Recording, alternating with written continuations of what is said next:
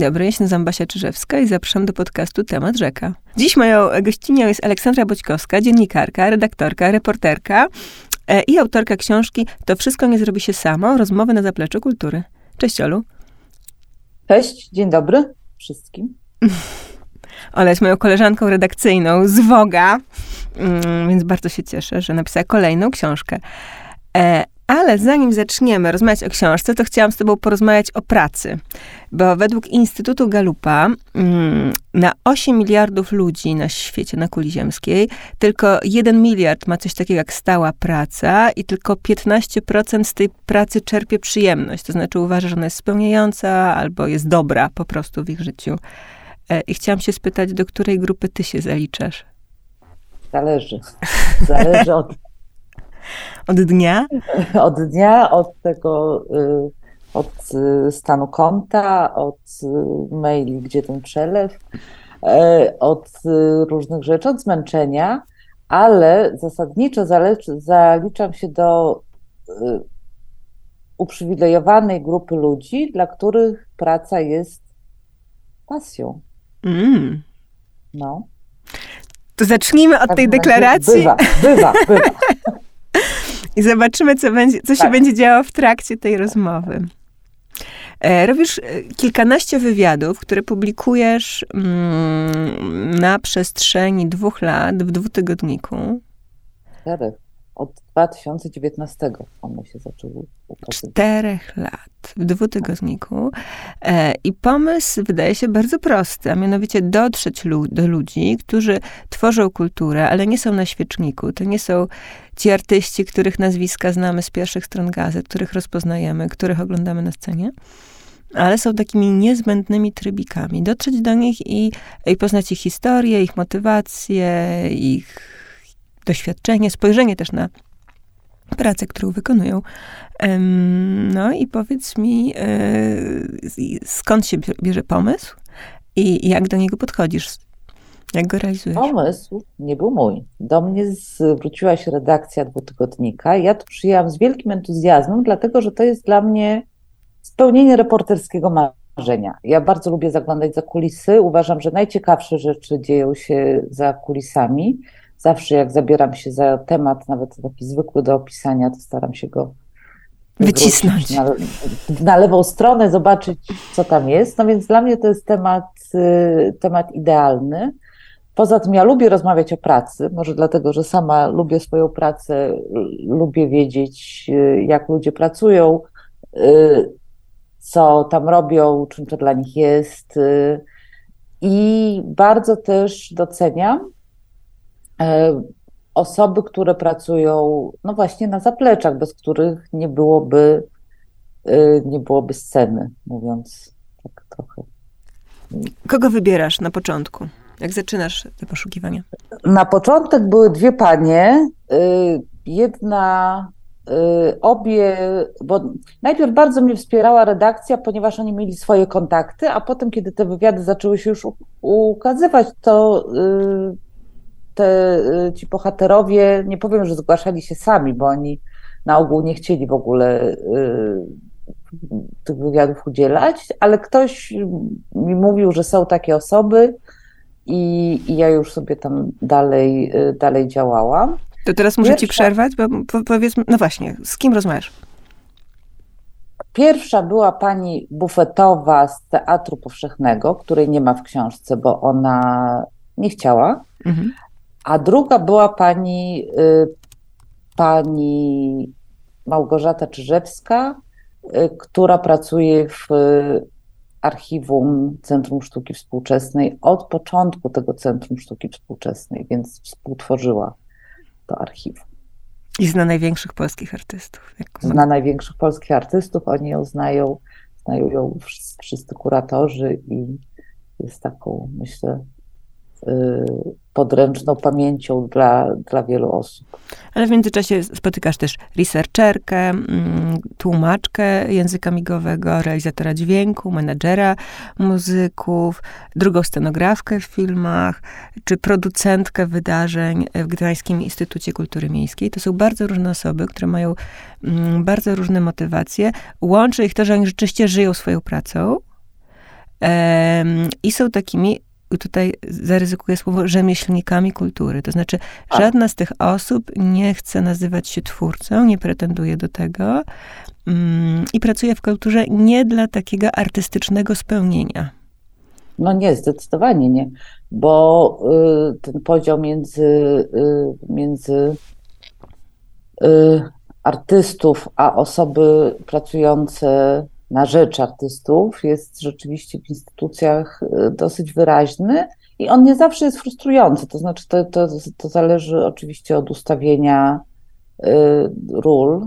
Y, oczywiście nie każdy człowiek na świecie chce być artystą, chce być na świeczniku. Ja też mam, odniosłam takie wrażenie, że największy kłopot z tymi rozmowami był taki, że moi, moje bohaterki, moi bohaterowie nie bardzo chcieli wchodzić przed szereg, bo oni się przyzwyczaili przez lata pracy, że są w tle i, i, i nie mają ochoty o tym opowiadać. Pierwsze pytanie, które słyszałam od większości z nich, a co ja mam takiego do powiedzenia? Mhm. No i zdarzało się też, że potem przy autoryzacji musiałam ich naprawdę sporo włożyć pracy w odnalezienie ich, bo, bo jakoś uważali, a może się jeszcze uda, może się Może, może się baba zniechęci i się uda uniknąć tej publikacji. No to jest właśnie drugi Więc. mit, który, który tak. rozbrajasz. To, że um, osoby, które um, tworzą kulturę, marzą o wielkim, um, wielkiej uwadze, spełnieniu światła reflektorów. W pewnym momencie jeden z twoich rozmówców, który jest menadżerem muzyków, mówi o tym, że on grał w zespole, miał taki moment, e, ale nie miał talentu. W związku z tym sam fakt przebywania w środowisku muzyków jest dla niego spełniający i właściwie to, że on może pracować jakby w innym odcinku, jeździć w trasy, uczestniczyć w tym życiu, rozkręcać, rozniecać ten płomień, bo on jest jakby bardzo ważnym ogniwem. To, to jakby nie jest osoba gdzieś z boku, tylko wręcz warunkująca sukces swoich artystów, jest dla niego spełniające i że to jest nisza, którą sobie znalazł. I to jest bardzo, bardzo taka niewspółczesna, niemedialna narracja o sukcesie w życiu, bo ja odniosłam że, takie wrażenie, że ci ludzie są w swoim świecie spełnieni. Tak, to mnie się wydaje, że właśnie bardzo dobry przykład podajesz Piotra Bronki, który w tej chwili jest menadżerem Wojciecha Waglewskiego, wcześniej był tour menadżerem w Carrot Commando, czyli organizował trasy artystom i jeździł z nimi na te, na te, na te trasy. I był, jest bardzo szczęśliwy, że właśnie on kocha muzykę i jest blisko tej muzyki. Nie, nie, nie, nie bardzo ma talent, tak jak powiedziałaś, do grania, a jest w środku, w środku wszystkiego. Mnie się też wydaje, że ludzie, którzy pracują blisko sceny, widzą, ile to artystów kosztuje, że to jednak jest praca, która bardzo atrakcyjnie wygląda w mediach, i zwłaszcza w social mediach, ale w rzeczywistości kosztuje bardzo dużo, jest bardzo obciążająca psychicznie, ma bardzo wiele takich ciemnych stron, o których oczywiście coraz więcej się mówi, natomiast y, nikt w to y, nie wierzy. Nie wierzy. Tak, bo tak, to są zawsze t- historie o załamaniu, z którego gwiazda podnosi się, żeby frunąć tak. dalej, a co nas nie tak. zabija, to nas wzmacnia. Oczywiście, tak. Poza tym na pieniądze, żeby gdzieś wyjechać, więc właściwie co za problem. Ja wiem, no nie chcę tam mówić o o sobie, ale trochę chcę, że też ma, moja praca dziennikarki, reporterki też jest traktowana często, no co, i pójdzie se pogada. Co, co to za praca? Usiąść pogadać. Więc, yy, więc oczywiście te, te zawody, yy, tylko akurat yy, nie rozmawiamy teraz, znaczy rozmawiamy niechcący akurat yy, o osobach na świeczniku, które to zawody nie są takie łatwe jak yy, jak wyglądają i ludzie, którzy pracują z osobami na świeczniku, widzą, ile to kosztuje. Poza tym wydaje mi się, że dla y, człowieka takiego, który ma jakieś, nie wiem, no, życie rodzinne, y, chęć, no, to, lu, lu, lubi stabilizację, to y, praca artysty, no to jednak jest trochę koszmar, a praca na zapleczu daje,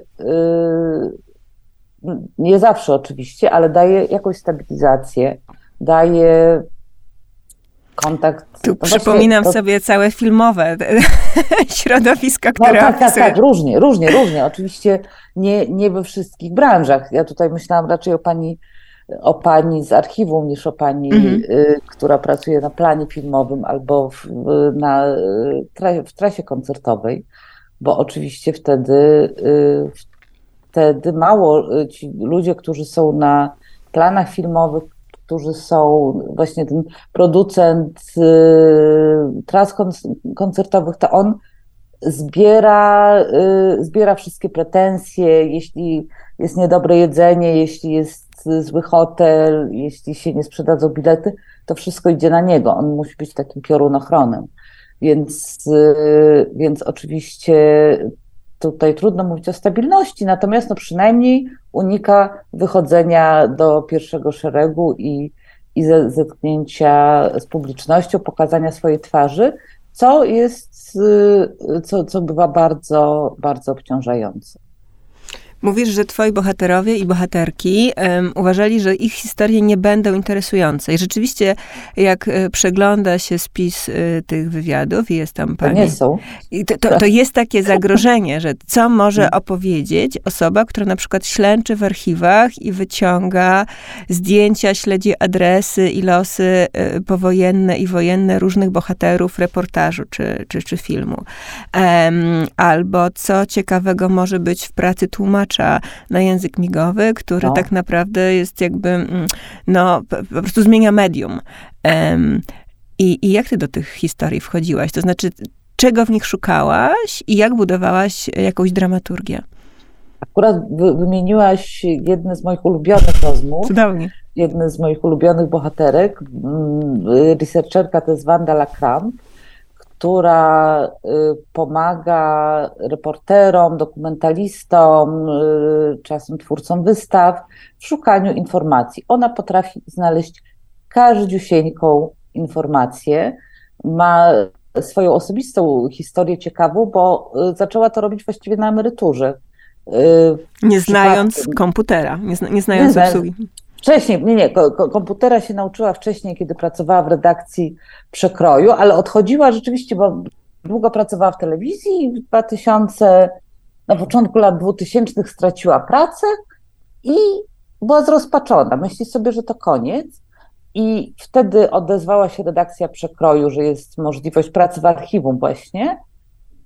Ona się szybko tego komputera jakoś poduczyła, bo nie mogła się tam przyznać do, do tego. I potem, kiedy już rzeczywiście była na emeryturze, Teresa Torańska poprosiła ją o pomoc w wyszukiwaniu informacji w Żydowskim Instytucie Historycznym. No i tak od słowa od słowa, od człowieka do człowieka, teraz jest naprawdę instytucją. Jest bardzo ciekawą, bardzo serdeczną, bardzo taką sympatyczną, fajną osobą.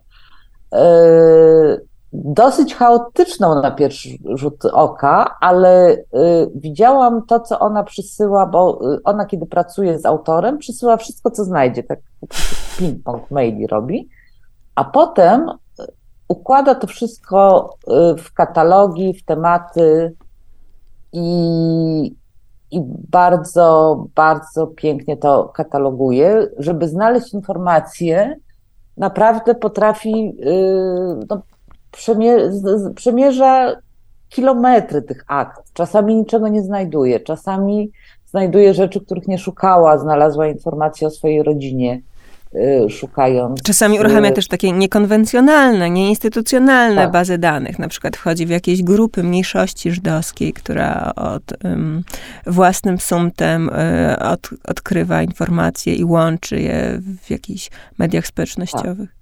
Tak, bo każde miasteczko ma księgę pamięci. Te księgi pamięci teraz funkcjonują w internecie. Kolejne pokolenia przyjeżdżają do Polski, szukają informacji, potem wrzucają je do internetu i ona z tego korzysta. Korzysta też z akt, no z akt, które są zgromadzone we wszystkich archiwach i umie to robić, bo to nie jest takie znowu bardzo proste, że bierze się akta i i tam po prostu wszystko jest.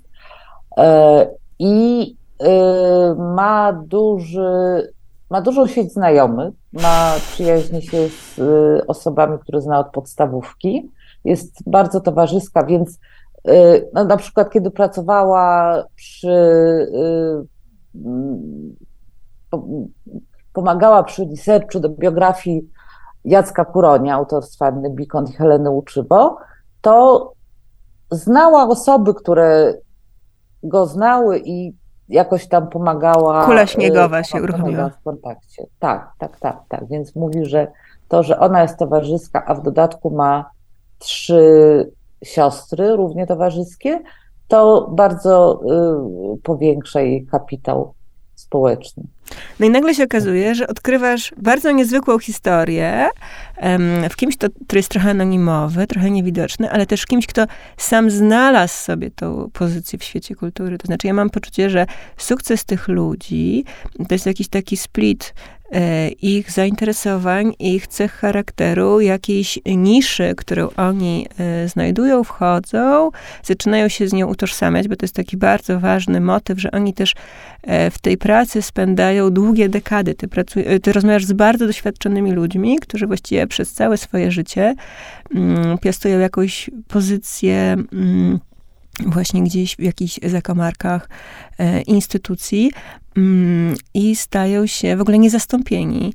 Ehm, to jest bardzo niewspółczesne myślenie o karierze. Znaczy ja, ja czytając tę książkę mam takie poczucie, że to jest jakiś obraz starego świata, że ci ludzie, z którymi rozmawiasz, są bardzo dojrzali i oni też są idealistyczni, bo oni na przykład nie, nie, nie ma w ogóle na przykład rozmowy o pieniądzach. Czasami zadajesz im pytanie o, o odpoczynek. I oni zazwyczaj mówią, że nie potrafią, że nawet jak no. kończą jakiś projekt, e, właśnie ta researcherka, to jeszcze coś tam w jej głowie procesuje, więc ona wraca, już książka jest właściwie u wydawcy, ale ona dosyła jakieś informacje. Tak. Autor stara się jest gotowa. nie ja widzieć tego maila, bo to wszystko może no. mu przecież zaburzyć. To jest bardzo niebezpieczne dostać no. nowy trop no. na tym etapie. No. Ale ona to robi, bo ona chce być w prawdzie i jest właściwie taką um, żołnierką na poligonie. Um, i, I to wszystko, um, no i to jest jakieś super idealistyczne i e, niewspółczesne. Czy ty uważasz, ale być może e, mówię tak, dlatego że właśnie świat, w którym żyję, posługuje się jakimiś nagłówkami gazet i um, wydaje nam się, że, mm, mm, że to jest rzeczywistość. Może myślę jakimś skrótem, ale tak, czy, czy, czy, czy myślisz, że to jest jakaś gwardia ludzi, która odchodzi? Że teraz wszyscy mają firmy i e, myślą o tym, żeby pracować dla gigantów typu Netflix albo e, H B O? Co się dzieje teraz z kulturą? No, część ludzi ma firmę. Realizator dźwięku ma firmę. Ale nie chciał jej zakładać. Tak. Nie chciał jej zakładać, bo bał się, że nie ma ręki do biznesu, bo jego ojciec nie miał, ale teść go namówił. Ale rzeczywiście długo starał się mieć jakiś kawałek etatu w jakiejś instytucji. Ale co się dzieje z kulturą? Oczywiście tak, ci, tych ludzi prędzej czy później kiedyś tam zabraknie i wejdą ludzie, którzy są przekonani, że wszystko jest w internecie. A nie wszystko jest w internecie.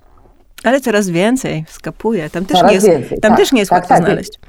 Tam też nie jest łatwo znaleźć. Też, też, też, też to, to trzeba umieć. Ale, ale nie ma tam wszystkiego. Hmm. Wydaje mi się, że to, bo w tej książce ja się troszeczkę z tobą nie zgodzę, że to jest tylko o, poko- o, o ludziach, którzy latami pracują w jednym miejscu. Tam jest trochę ludzi koło trzydziestki, y, którzy już pracują na tych zupełnie nowych, y, nowych zasadach, bez etatu, y, pomiędzy rozmaitymi zleceniami y, i też są bardzo zaangażowani. Czyli to jest bardziej ale... typ mentalny. Słucham? Czyli to jest bardziej typ mentalny. To jest bardziej typ mentalny, że, że taki, który nie ma parcia na szkło, ale ci, którzy to rzeczywiście długo w tym żyją, to muszą mieć, no muszą mieć pasję, bo bez tego albo się zanudzą, albo zamęczą, no bo praca z kolei dziewczyny, która jest dru- drugą scenografką, która dosłownie nie zna dnia ani godziny, że przychodzi na plan, okazuje się, że trzeba wszystko przestawić, bo albo y, zmienia się pomysł, y, albo no, że przez, ona opowiada, że przez trzy miesiące właściwie nie ma jej dla nikogo, y, bo, bo po prostu jest na planie, jeśli plan jest gdzieś daleko od jej miejsca zamieszkania, no to przecież nie wsiądzie w samochód, nie przyjedzie na trzy godziny, jeśli jest sześć godzin. No i można w tym widzieć wielką przygodę albo zesłanie.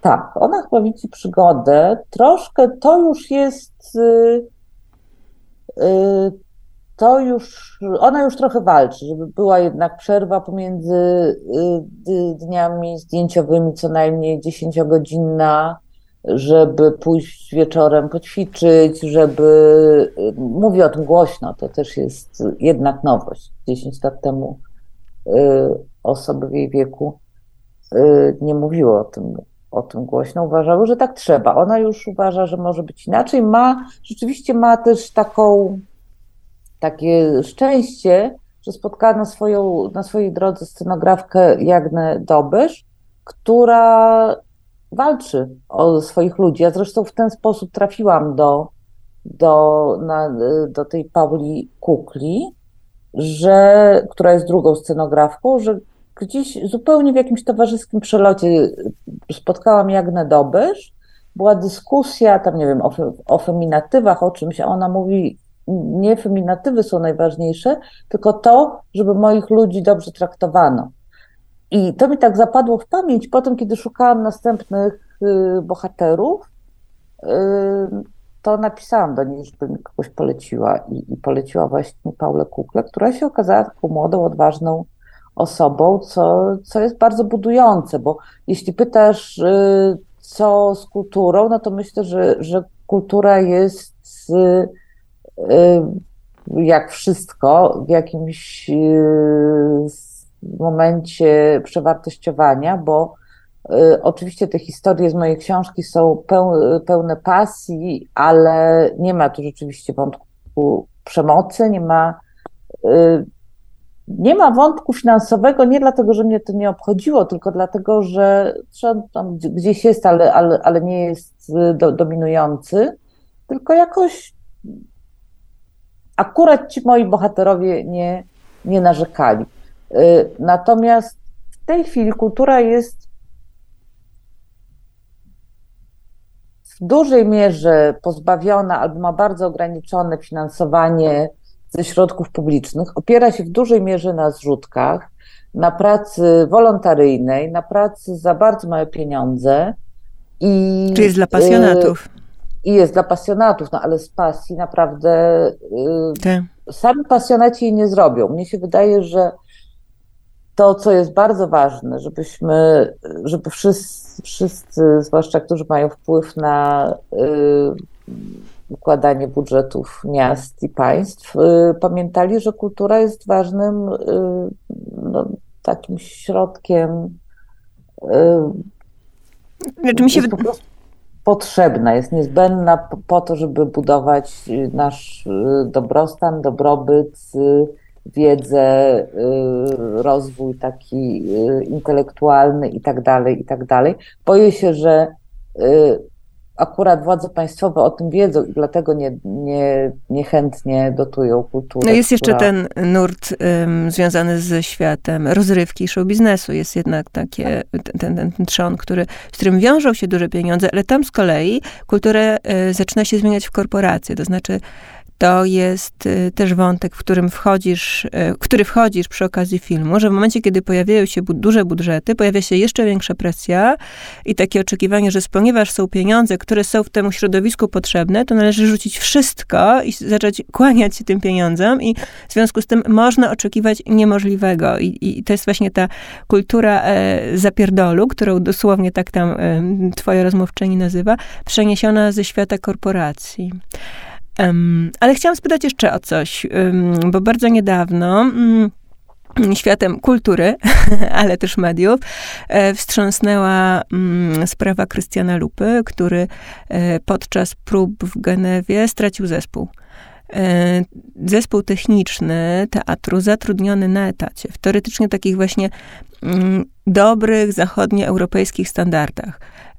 Z, z, z, z przerwą na obiad, z wakacjami, z mm, osobą, która reprezentuje prawa pracownicze, odmówiła pracy z twórcą, no, przed którym w Polsce mm, nikt by nie, w ogóle nie miał takiego takiej śmiałości odmówić, protestować czy, czy bojkotować. No i rozgorzała dyskusja, jakby gdzie leżą granice. To jest um, też kwestia takiej pokoleniowej zmiany. Um, artysta versus rzemieślnik, prawda? Czyli y, ta pierwszoplanowa postać, y, ten, ten wielki twórca kultury y, i ci ludzie, którzy są jego koniecznym zespołem, w związku z czym ta, nagle się pojawia ta zależność, um, nagle okazuje się, że komunikacja może mieć różne formy, że dwie strony są potrzebne i dwie strony mogą ze sobą rozmawiać w różnej formie. I, i co myślisz o tej sytuacji po napisaniu tej książki? Myślę, że to jest, że w Polsce jest z tym o wiele trudniej. Jest po prostu o wiele większe przyzwolenie na przemoc, yy, na przemoc, na takie traktowanie współpracowników jak służby. I też jest na to zgoda wśród, na tych zapleczach. To znaczy wiele, tam pojawiają się głosy, że, że, artyście, że artyście wolno więcej. A możesz przytoczyć I... jakiś przykład, który był dla ciebie jest... szokujący, a dla osoby, która to opowiada, niekoniecznie? Że coś się wymsknęło? To znaczy na przykład Paula, Paula Kukla, z, która jest drugą, drugą scenografką, która ma właśnie do tego dystans i chciałaby już tego traktowania. Ona się nie spotyka z przemocą, ale spotyka się z takim traktowaniem, no, z, z tym, że musi swoje życie podporządkować i innym z jakąś po prostu, moim zdaniem, skandaliczną organizacją pracy. I, ale ona, i ona mówi, że, zdań, że tam, gdzie są wielkie pieniądze, no to już są po prostu wielkie, wielkie oczekiwania, a tam, gdzie jest sztuka, no to dla sztuki można wszystko. I ona z jednej strony się temu sprzeciwia, a z drugiej strony mówi, że jak już to wchodzi, to rzeczywiście nie ma dla niej rzeczy niemożliwych i do piątej rano nad czymś tam pracuje. Bo tylko to musi być jej decyzja, prawda? Tak, tak. Jakby kluczowe jest to. Ona ma, ma w sobie co, coś, coś takiego. Ta rozmowa, która, której nie ma w książce, z, ale jest dostępna na stronach dwutygodnika z panią, z panią bufetową z Teatru Powszechnego. Ona uważa, że ona jest właśnie po to, żeby artystom u niej było dobrze, że oni mogą przyjść źli, że ona ich uprzedza właśnie, że Krystian Lupa już na nich czeka, więc żeby już nie jedli tego śniadania, to pobiegli na próbę. Że i dla I dla niej to jednak jest w kategorii po pierwsze oczywistości, po drugie ewentualnie anegdoty, ale, yy, ale yy, mało kto yy, mówi, mówi o patologii. Oczywiście też w tej mojej książce mało jest rozmów z tego, no, z takiego grubego teatru, dużego kina, więc może gdyby ich było więcej, to, to yy, to byłoby więcej tych napięć, przemocowych historii, tych, tych napięć, ale też na przykład jest taki wstęp przed tymi wszystkimi rozmowami i, i tam jest troszeczkę o, o fochach artystów, o ich oczekiwaniach na, nie wiem, festiwalu w Gdyni, że trzeba im taksówki wysyłać do, do, do Sopotu, bo sobie nie mogą zamówić taksówki, bo no, jakieś takie rzeczy, yy, takie nawet traktowanie nie tyle... No gwiazdorzenie już weszło do obiegu. Gwiazdorzenie, tak. Takie, takie, takie traktowanie ludzi, ludzi jak służby jest taka anegdota, taka, taka historia, ona jest y, zaczerpnięta y, z książki, z książki, która okazała się w Muzeum Sztuki w Łodzi. Mhm.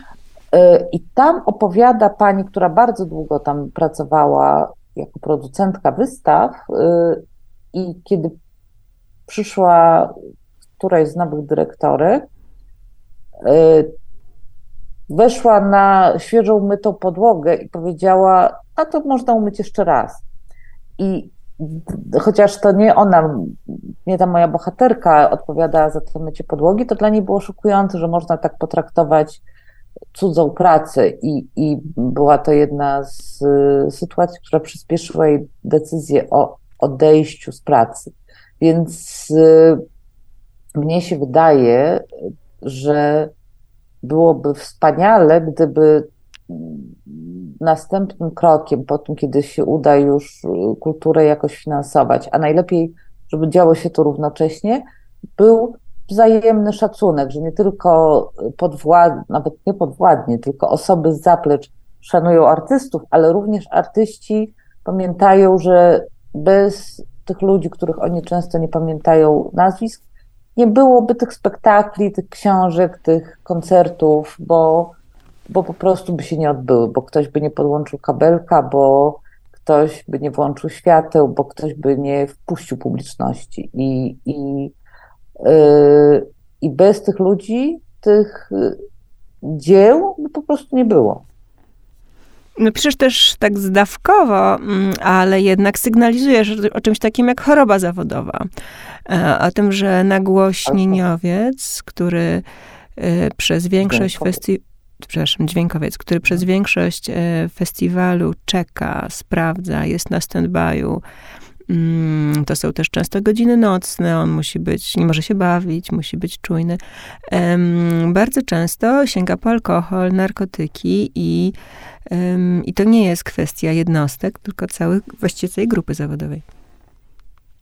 Tak, to mi opowiadał Jarek, Jarek Mizera, realizator dźwięku, bo pytałam go, jaka jest różnica między realizatorem dźwięku a akustykiem. Powiedział, że żadna, ale realizator dźwięku brzmi lepiej. Mhm.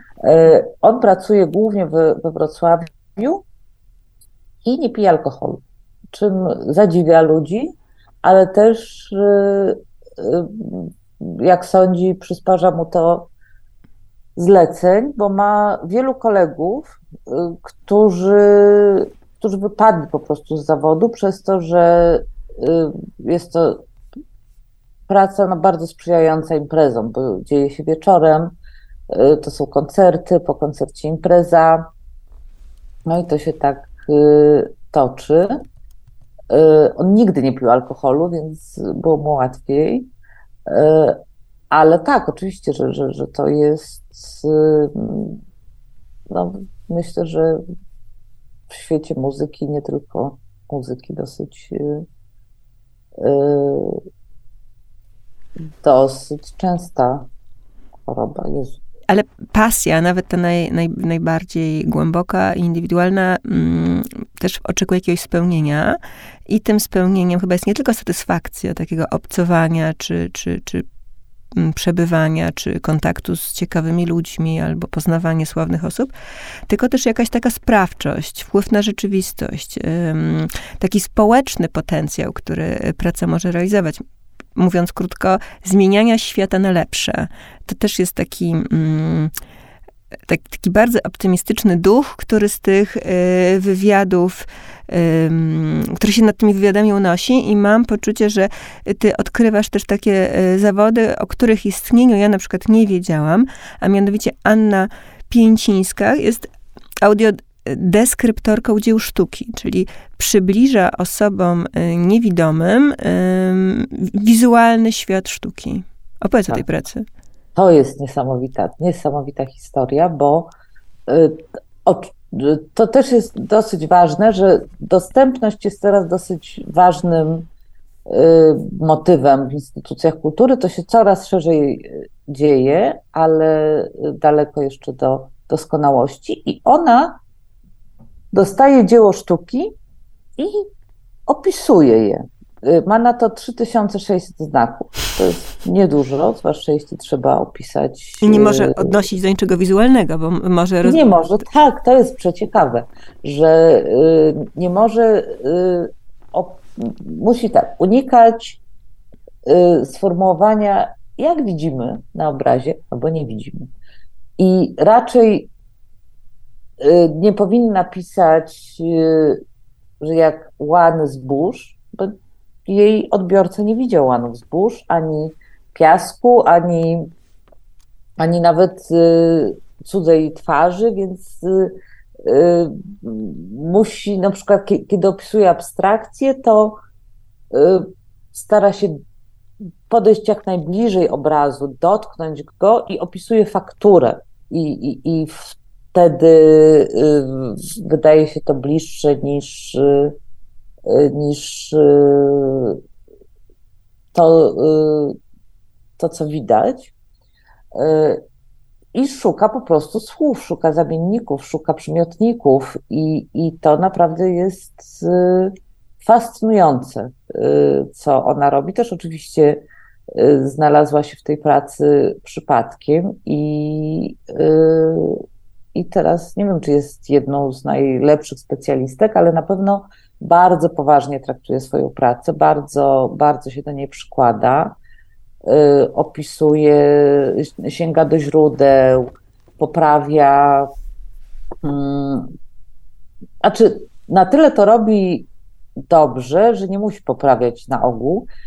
Po niej to czyta człowiek z fundacji zajmujący się dostępnością, który sam jest osobą niedowidzącą, więc on jest takim, on to testuje, mówi, ja tego nie widzę. No i wtedy ona kombinuje, co zrobić, żeby, żeby, żeby on to jednak zobaczył, a opisuje nie tylko obrazy, opisuje przedmioty, opisuje y, filmy, czasem wideo, czego nie lubi.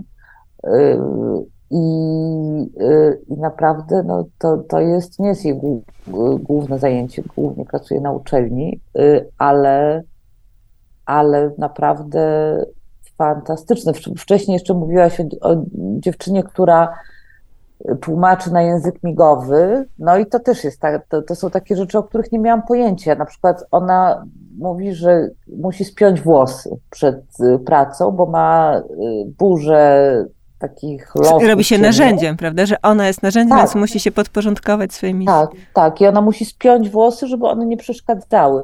Musi uważać, żeby nie ziewnąć. Musi uważać, żeby nie, no nie wiem, nie podrapać się. Maluje I, usta.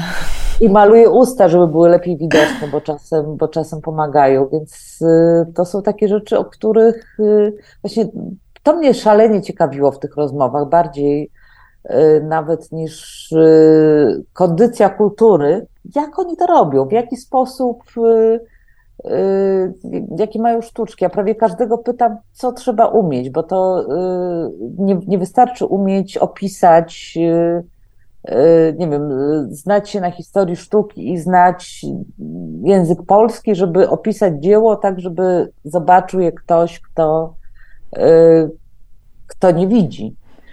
I, I to jest, zresztą ona mówi, że też oczywiście ten rynek jest y, amatorski, wygrywają przetargi ludzie, którzy robią to najtaniej. A no i, bo, bo wszystkim się wydaje, że co to, co, co to za problem opisać obraz, a jednak, y, a jednak jest to jakaś y, wyjątkowa umiejętność, więc...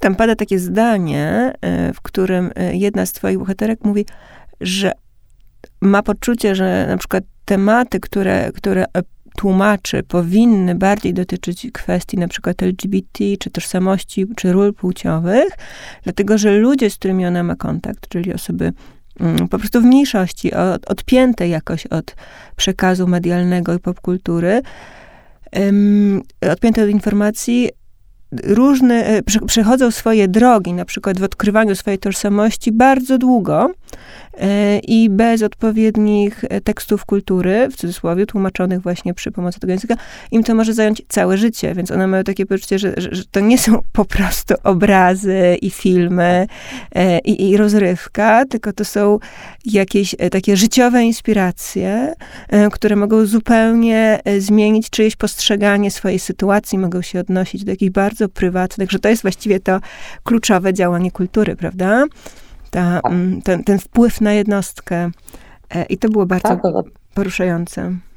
Tak, o tym mówi właśnie ta Magda, Magda Gach, która tłumaczy na język migowy. Ona pracuje w Lublinie, tam jest kilka takich instytucji bardzo progresywnych, które, które pracują przeciw wykluczeniom, no i oby, oby było ich dużo, dużo wszędzie, bo to naprawdę to, to, to, co mówisz, że kultura poza takim ogólnym yy, ogólnym no nie wiem, dobrostanem, intelektualnym rozwojem i, i innymi rzeczami, które, które nam daje, pozwala poczuć się na miejscu osobom wykluczonym przez, przez większość, czy też osobom, czy też w ogóle, a z kolei większości zobaczyć, że, że nie wszyscy są tacy sami, bo akurat kultura jako pierwsza reaguje na y, rozmaite y, zjawiska spoza głównego nurtu. Pierwsza je wychwytuje i pierwsza opisuje i, i to jest niebywale ważna rola kultury. Ale przez cztery lata kolejne osoby przynosiły ci kolejne historie, mówiły o swojej mm, takiej mrówczej pracy w cieniu, o zaangażowaniu, o lojalności. Jak to wpłynęło na ciebie jako twórczynię kultury? Chłonęłaś jak gąbka ich idealizm? Dobre pytanie. Ja mam taką cechę jako reporterka, że kiedy rozmawiam z człowiekiem, to czuję, jak bardzo podobne są nasze historie. Albo nie są podobne, ale zawsze się odnoszę. Rzeczywiście, ale... Ale nie wiem, czy powinnam to głośno mówić. Musisz. Ale ja ich w sobie nie, nie przechowuję bardzo głęboko, bo po prostu rozmawiam bardzo dużo z bardzo wieloma osobami i ja muszę, ja te historie chowam do specjalnej przygródki i wyjmuję tylko na y, czas pracy nad tekstem, czy potem pra, y, pracy związane z jakąś większą formą, jaką, jaką jest książka. Czasem oczywiście one do mnie, do mnie wracają, czasem się z kimś za, za, zaprzyjaźniam, czy mam jakąś taką prywatną relację, ale bardzo rzadko. Staram się, czy, czy się uczę od swoich bohaterów, trochę tak, no trochę... Trochę tutaj akurat bohaterowie z tej, z tej książki, to, to chciałabym być jak większość z nich oczywiście. Mieć taką pasję, taką siłę i tak nie, nie marudzić na pieniądze, ale... Ale uciekam wzrokiem. Tak, uciekam wzrokiem, bo, bo, bo myślę... Czy, czy można jakoś podsumować, jak wszystkie te rozmowy na mnie, na mnie wpłynęły, czy czegoś mnie nauczyły? Na pewno uwrażliwiły mnie na, na to, żeby zawsze jak wchodzę do muzeum mówić dzień dobry pani pilnującej, żeby no po prostu grzecznie się zachowywać w instytucjach kultury, nie zostawiać po sobie bałaganu i, i no na to, że to wszystko nie robi się samo. To się często pojawia, ten motyw się pojawia. Ale twoją książkę kończysz też podziękowaniami, które są długie, w których uwzględniasz wszystkich, łącznie ze swoimi rodzicami, bez których no, by bez cię nie było. Nie było. Mówisz też o przyjaciołach, ale właśnie też różnych osobach z redakcji i, i, i to chyba jest też taki e, kolejny wgląd, że książka, którą pisze teoretycznie jedna osoba e, przy biurku w swoim e, komputerze przez długie miesiące później jest poddawana kolejnym i kolejnym i kolejnym czytaniom, uwagom, e, redakcjom e, i, i właściwie wsz- wszyscy w tym tkwimy bez względu no. na to, co, co myślimy, jak się czujemy, jak tutaj staramy się być poprawni. No tak, nikt nie jest niezastąpiony i wszyscy są związani. To, to jest taka rzecz, która mi się bardzo rzuciła w oko. Tak, to myślę, że najtrafniej o tym mówi we wstępie do książki Jakub Żulczyk, który mówi, że samemu to się można w tyłek podrapać, i wymienia osoby, z którymi najbliżej współpracuje przy książce, przy serialu, przy książkach i przy, i, i przy serialu. Ja mam taką osobę, przy wszystkich moich książkach pracuję z Magdą Budzińską, redaktorką z wydawnictwa Czarne, która jest szalenie czujną redaktorką. Przesyła mi zawsze strasznie dużo tych chmurek na marginesie tekstu. Ja tego nienawidzę. Myślę sobie, no myślę w złych słowach zawsze, kiedy dostaję ten plik. No i potem do tego siadam. Czasami się spieramy, czasami, czasami się z czymś nie zgadzam, ale wychwytuję mnóstwo takich no po prostu baboli, które powstają zawsze przy pisaniu tekstu, bo, bo autor nie jest... No po prostu autor zawsze popełnia jakieś błędy, pomyłki, literówki, skróty myślowe, bo przecież on wie jak było, a czytelnik tego nie wie, więc w ogóle praca redaktora bardzo niedoceniona w redakcjach i w... I tłumaczy już się wyciąga na okładkę, redaktorów jeszcze nie. Nie, i myślę, że, że bez przesady. To zresztą tam jest rozmowa z redaktorem książki i on mówi, że to jest praca służebna i, i, i nie, powinno, nie powinna być wyciągana na, na pierwszy plan. On mówi, to jest, on mówi, że, że redaktor jest dla autora kimś takim jak instruktor jazdy dla uczącego się jeździć, że mhm. musi siedzieć obok i i mówić, nie bój się, nie bój się, w razie czego ja cię uratuję. I to jest bardzo, bardzo fajna definicja, ale rzeczywiście to jest po prostu tak ultramozolna praca z dobrą redaktorką, że można od tego, od tego zwariować, zwłaszcza w tym szybkim świecie, kiedy bardzo szybko teksty powstają, one idą gdzieś do internetu, wiemy, Wiemy jak jest, rano piszesz, następnego dnia albo tego samego dnia po południu to już jest opublikowane, a tutaj jest taki, przecież ja oddałam te wywiady złożone, nie wiem, w kwietniu, potem do, jakiś czas one były u Magdy, potem do mnie wróciły, potem, no i to się tak...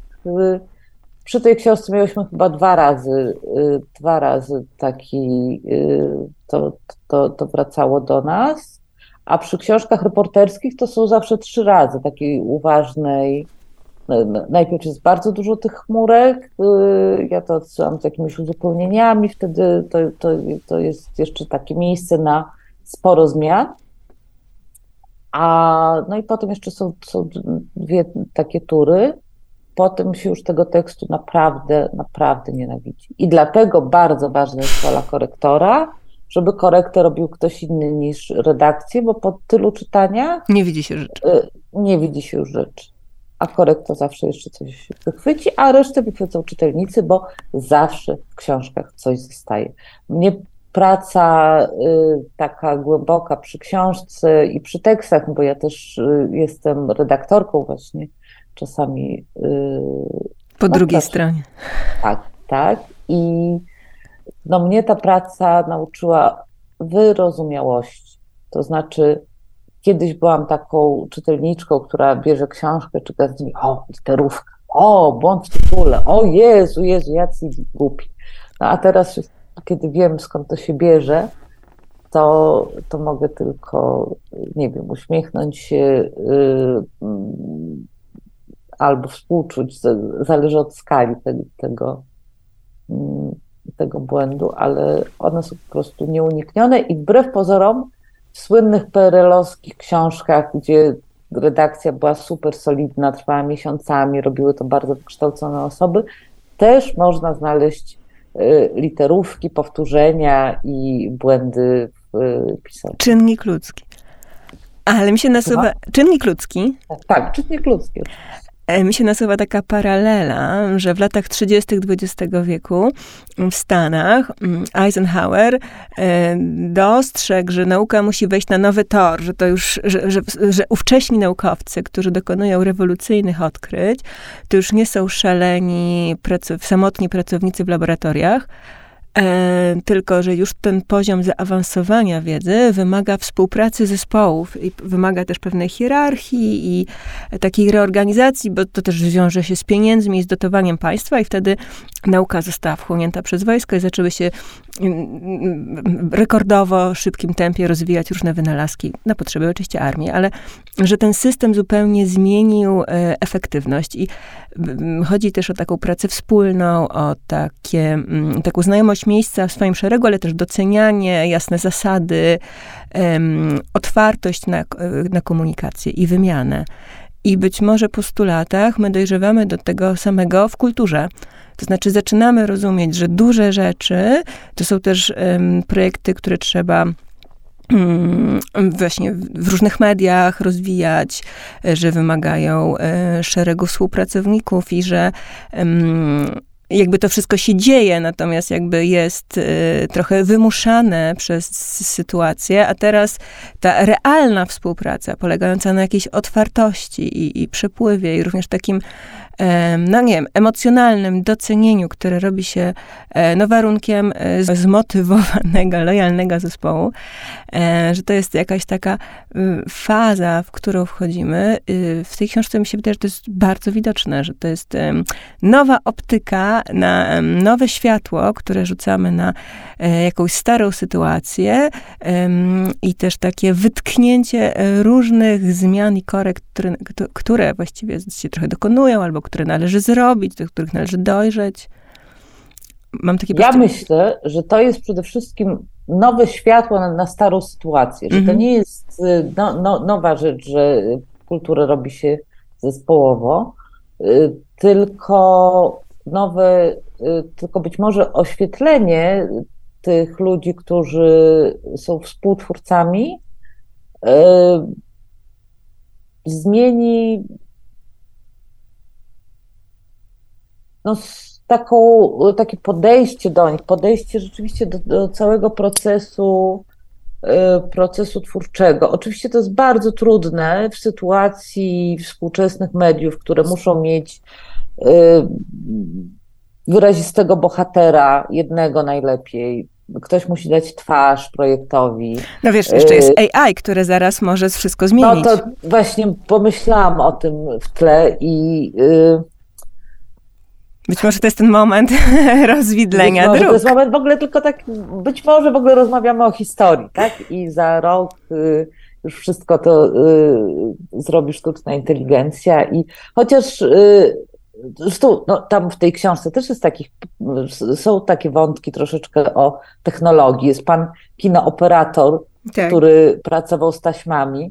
Tak. Zresztą w kinie, y, w fabryce samochodów osobowych wyświetlał fir- filmy dla y, załogi, a w weekendy dla, y, dla rodzin załogi. Y, i, I potem nagle pracował, potem miał przerwę i pracował w Domu Kultury Świt i przyszedł w ostatnim momencie, kiedy z taśm było przejście na, y, y, na komputery, na laptopa, teraz już puszcza z laptopa, ale gdyby przyszedł dwa lata później, to on by się już tego nie nauczył, bo to już po prostu przyszedłby na gotowe, nie miałby jak tego, jak tego przejść. No więc być może my teraz też jesteśmy w takim momencie, że musimy się nauczyć z niej korzystać, a nie żeby ona z nas skorzystała. Ale nie wiem, to jest tak trudny temat z tą sztuczną inteligencją. Ona, co, co ona... zrobi. No podłogi nie umyje. Ale no, artykuł do gazety na nie.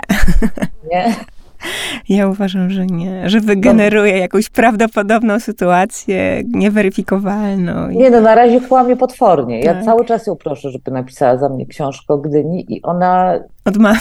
Fakt, fakt że na początku mówiła y, nie umiem, a teraz udaje, że pisze. No ale głupstwa pisze.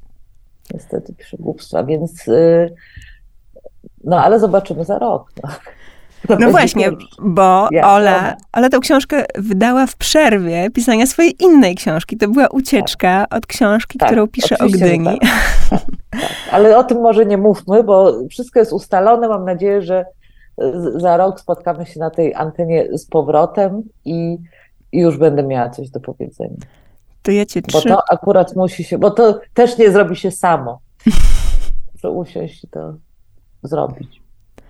To ja cię trzymam za słowo i bardzo dziękuję. Dziękuję bardzo. Wspaniała rozmowa. Dziękuję.